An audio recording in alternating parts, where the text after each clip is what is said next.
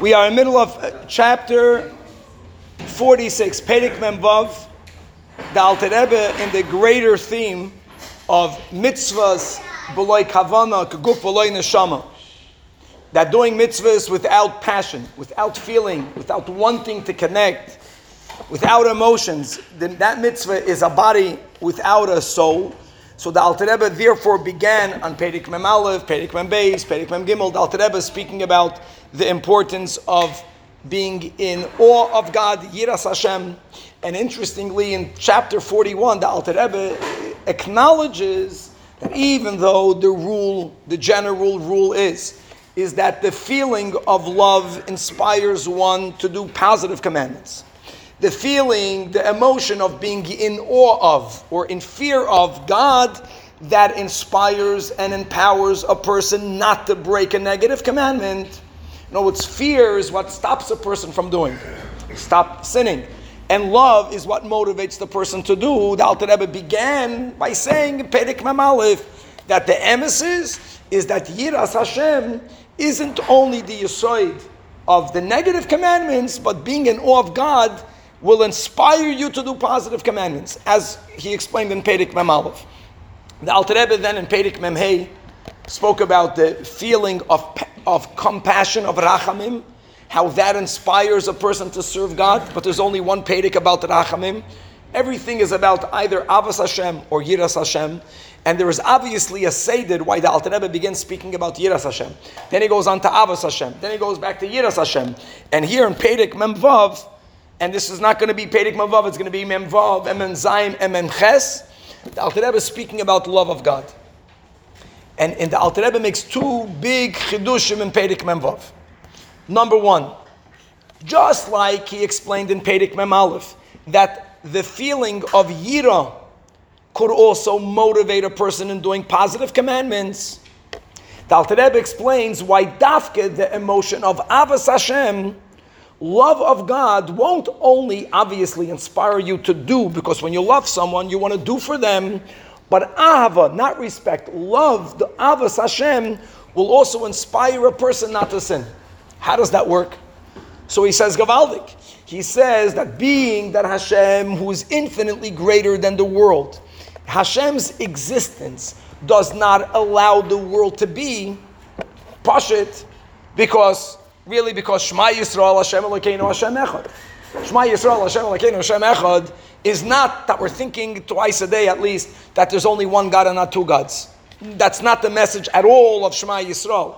Shema, the message of Shema Yisrael is about Achdus Hashem, is that we have to at least a few times a day get in tuned with God's reality, which is that everything is God. The world is God and, and, and, the God is the world, the way the Baal Shem Tov explained. Meaning that we really don't exist. Mamish, how is it even possible for me to exist? How is it possible for me to perceive myself as being something independent of God, which is the way we perceive ourselves?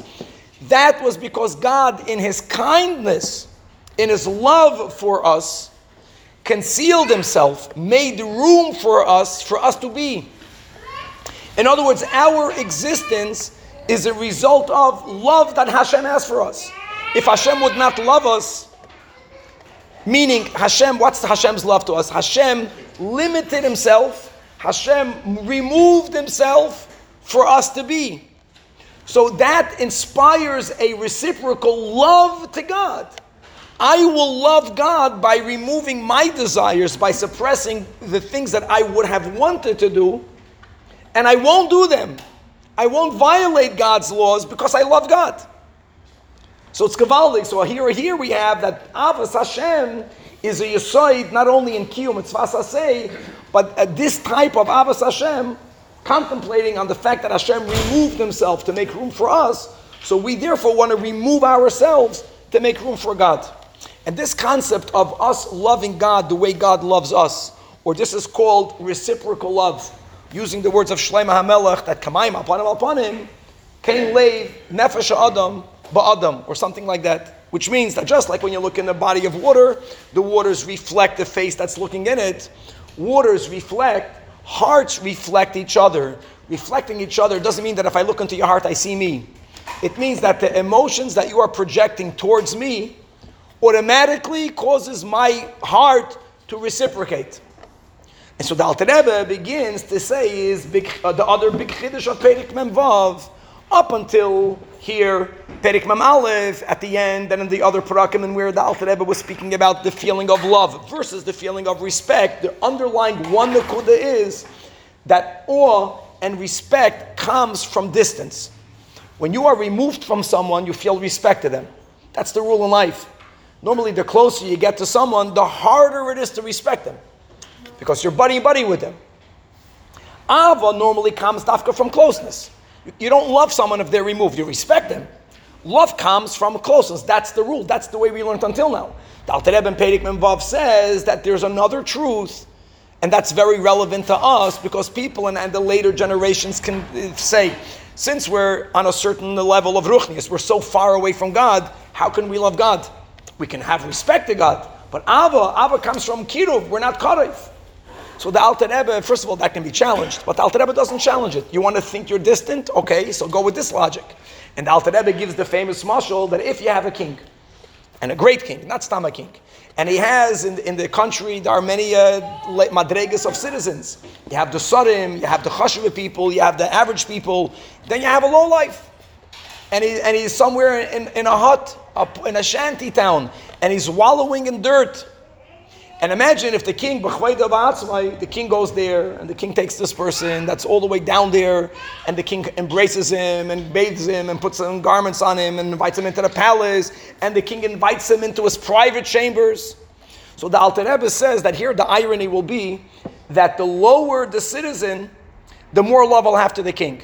If the king would do that gesture of ahava to someone who's already a minister, he'll also reciprocate. But dafke, the lower, the more distant, then the more reciprocal love. That if the king is even loving me, how can I not love the king back? So if a chassid told the Alter Rebbe, how can I feel love to God? I'm so distant, I can get it, I have to respect God. But you want me to love God? So the Alter Rebbe says that when Hashem gave us his Torah, when a Yid learns Torah, when we just put on talis and tefillin, Hashem is mamish embracing us. That's talis and tefillin. It's God's embrace. And the Torah means that God allowed for us to put him inside of us. There's no greater expression of love. And if a person feels at this moment that I'm distant from God, the Alter Rebbe, okay, and still you learn Torah, and you are allowed to learn Torah, and you have a mitzvah to learn Torah, and still you keep the mitzvahs. When a person thinks about it on that angle, then it's automatically, it's a nature, kamaim upon him, upon him, that they're going to feel that reciprocal love to God, and again, that won't only be expressed by doing what God wants, but thinking, again, reciprocal love, that Hashem limited himself. Hashem made room for us. So I want to love God also by making room for God. Making room for God doesn't mean to do what God wants. Making room to God is, is putting myself, being mitzamtzim, my desires, my, uh, my, my needs, my taivas. Taka, I want them and I need them. If God doesn't want them, put it aside. Do to God what God does to you out of love.